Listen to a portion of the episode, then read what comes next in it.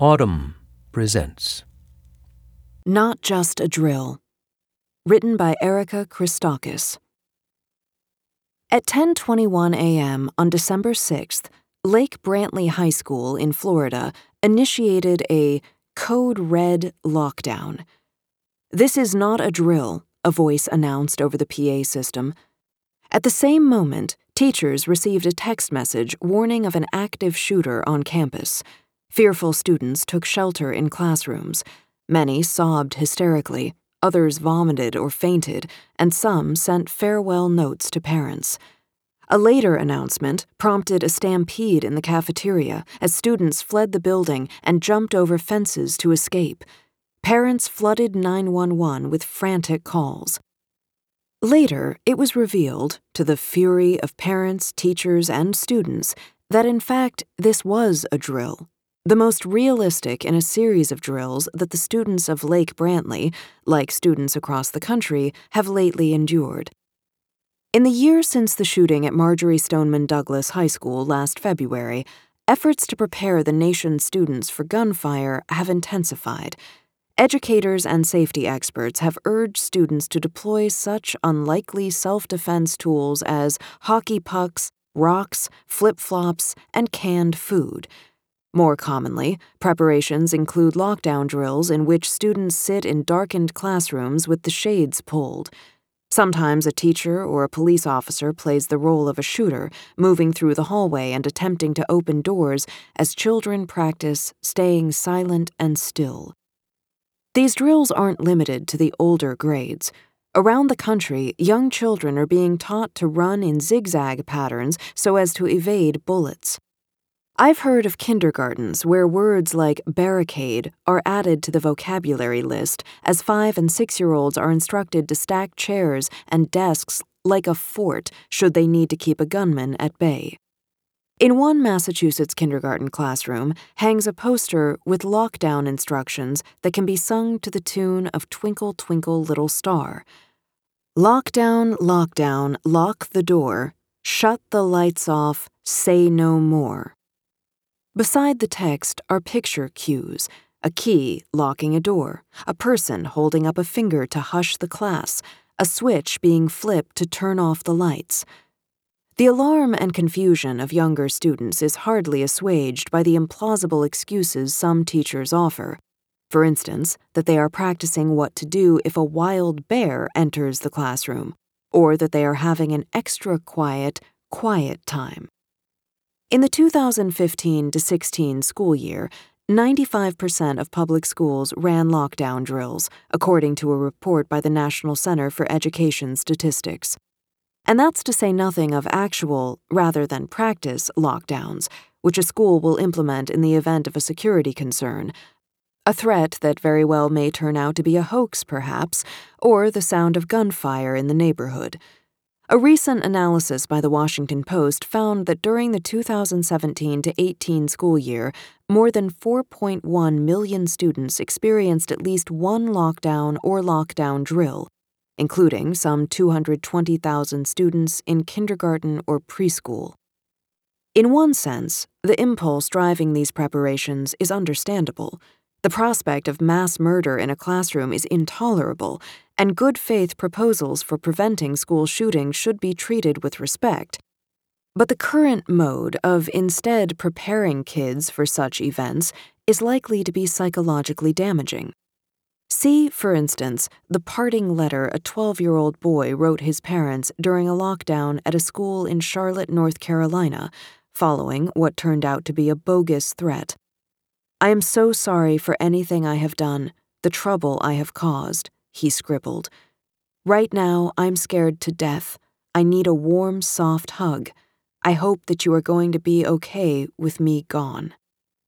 As James Hamblin wrote for The Atlantic last February, there is precious little evidence that the current approach is effective. Studies of whether active shooter drills actually prevent harm are all but impossible. Case studies are difficult to parse, in Parkland, for example, the site of the recent shooting, Marjory Stoneman Douglas High School, had an active shooter drill just a month before the massacre. The shooter had been through such drills. Purposely countering them may have been a reason that, as he was beginning his rampage, the shooter pulled a fire alarm. Moreover, the scale of preparedness efforts is out of proportion to the risk. Deaths from shootings on school grounds remain extremely rare compared with those resulting from accidental injury, which is the leading cause of death for children and teenagers. In 2016, there were 787 accidental deaths, a category that includes fatalities due to drowning, fires, falls, and car crashes among American children ages 5 to 9, a small number, considering that there are more than 20 million children in this group.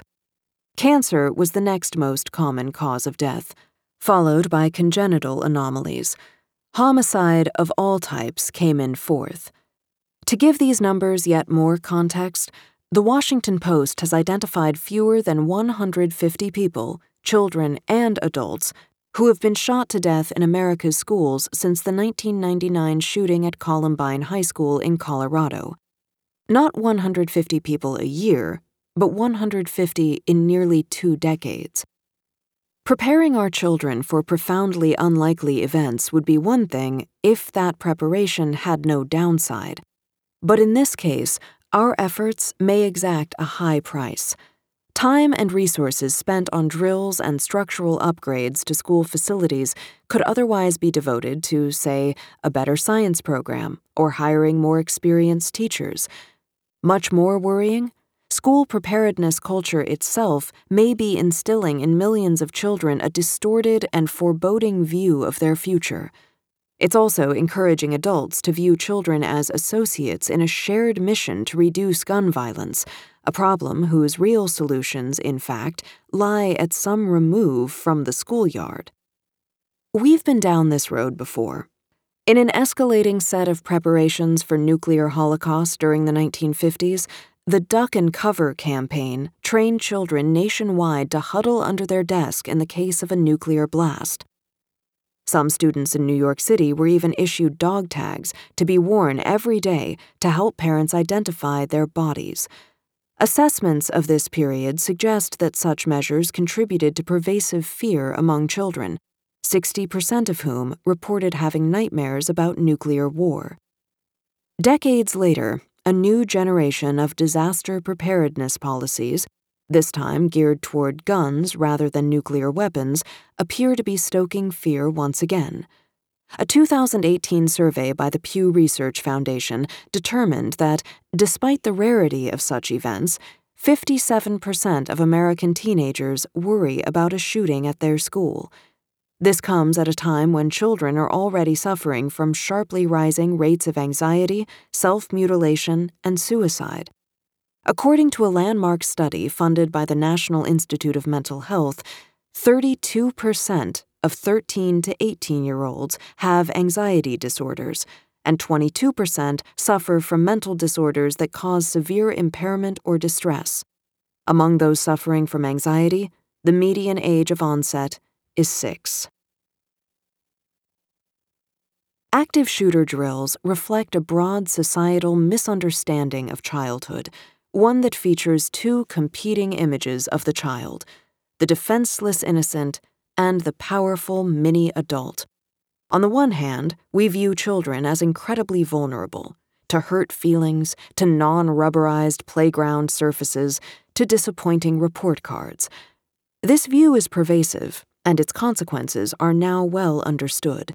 It robs children of their agency and impedes their development, and too often prevents them from testing themselves either physically or socially, from taking moderate risks and learning from them, from developing resilience.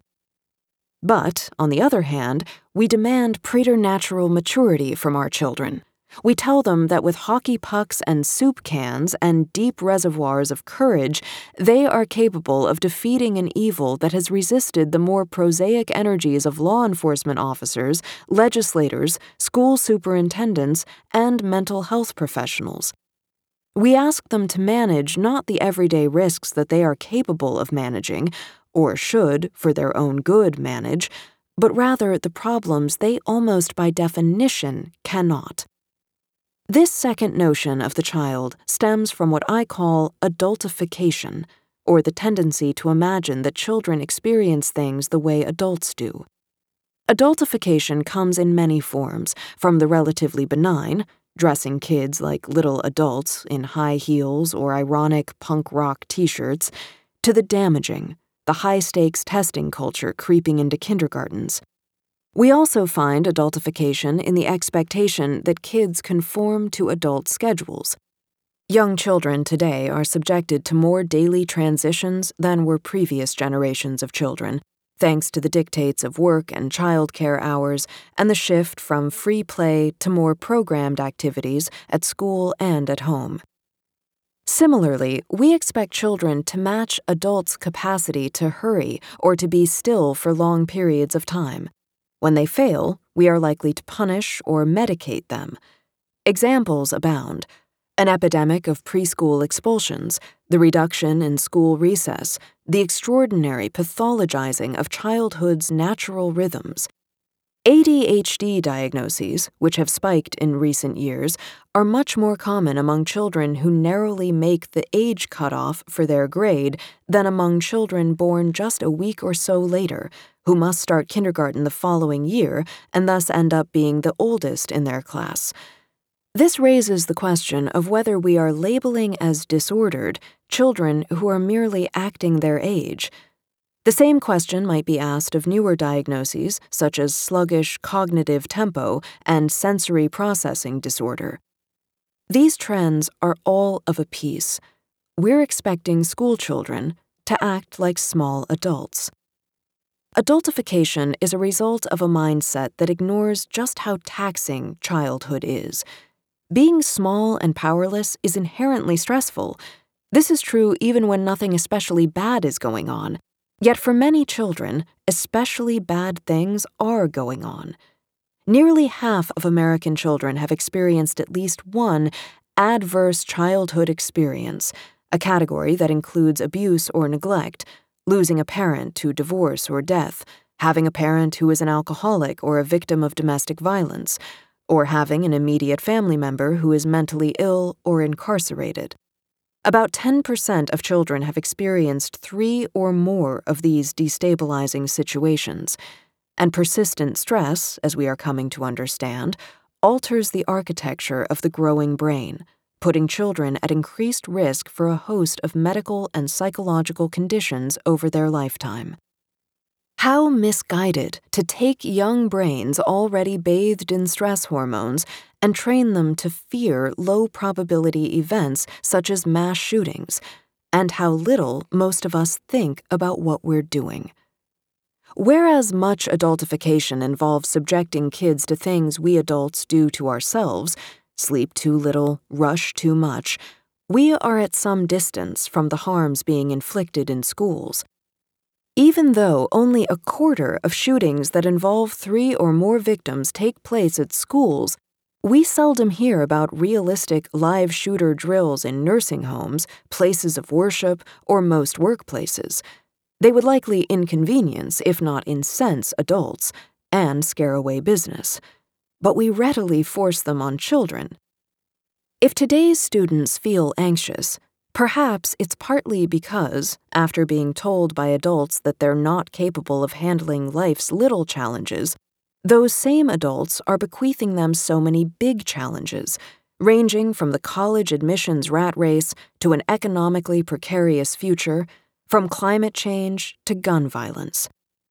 Of course, this impulse fits into a longer history of dispatching children to fix adults' messes, a history that connects the young civil rights icons Ruby Bridges and Claudette Colvin with the Parkland survivors turned activists David Hogg and Emma Gonzalez. Audrey Larson, a Connecticut high school student, would seem to fit squarely into this tradition having recently won an engineering prize for designing a collapsible, bulletproof wall intended for use in classrooms. Because she grew up near Sandy Hook Elementary School, the site of a 2012 massacre, she wanted to do something tangible to alleviate her classmates' fear of school shootings. Larson told a reporter that, We can't wait around anymore. while politicians dither on gun violence. One judge lauded the project's robustness and detailed design work. But I was struck more by the contrast between her prize winning effort and her earlier, more whimsical entries a dog scratching gadget and a pair of glowing pajamas.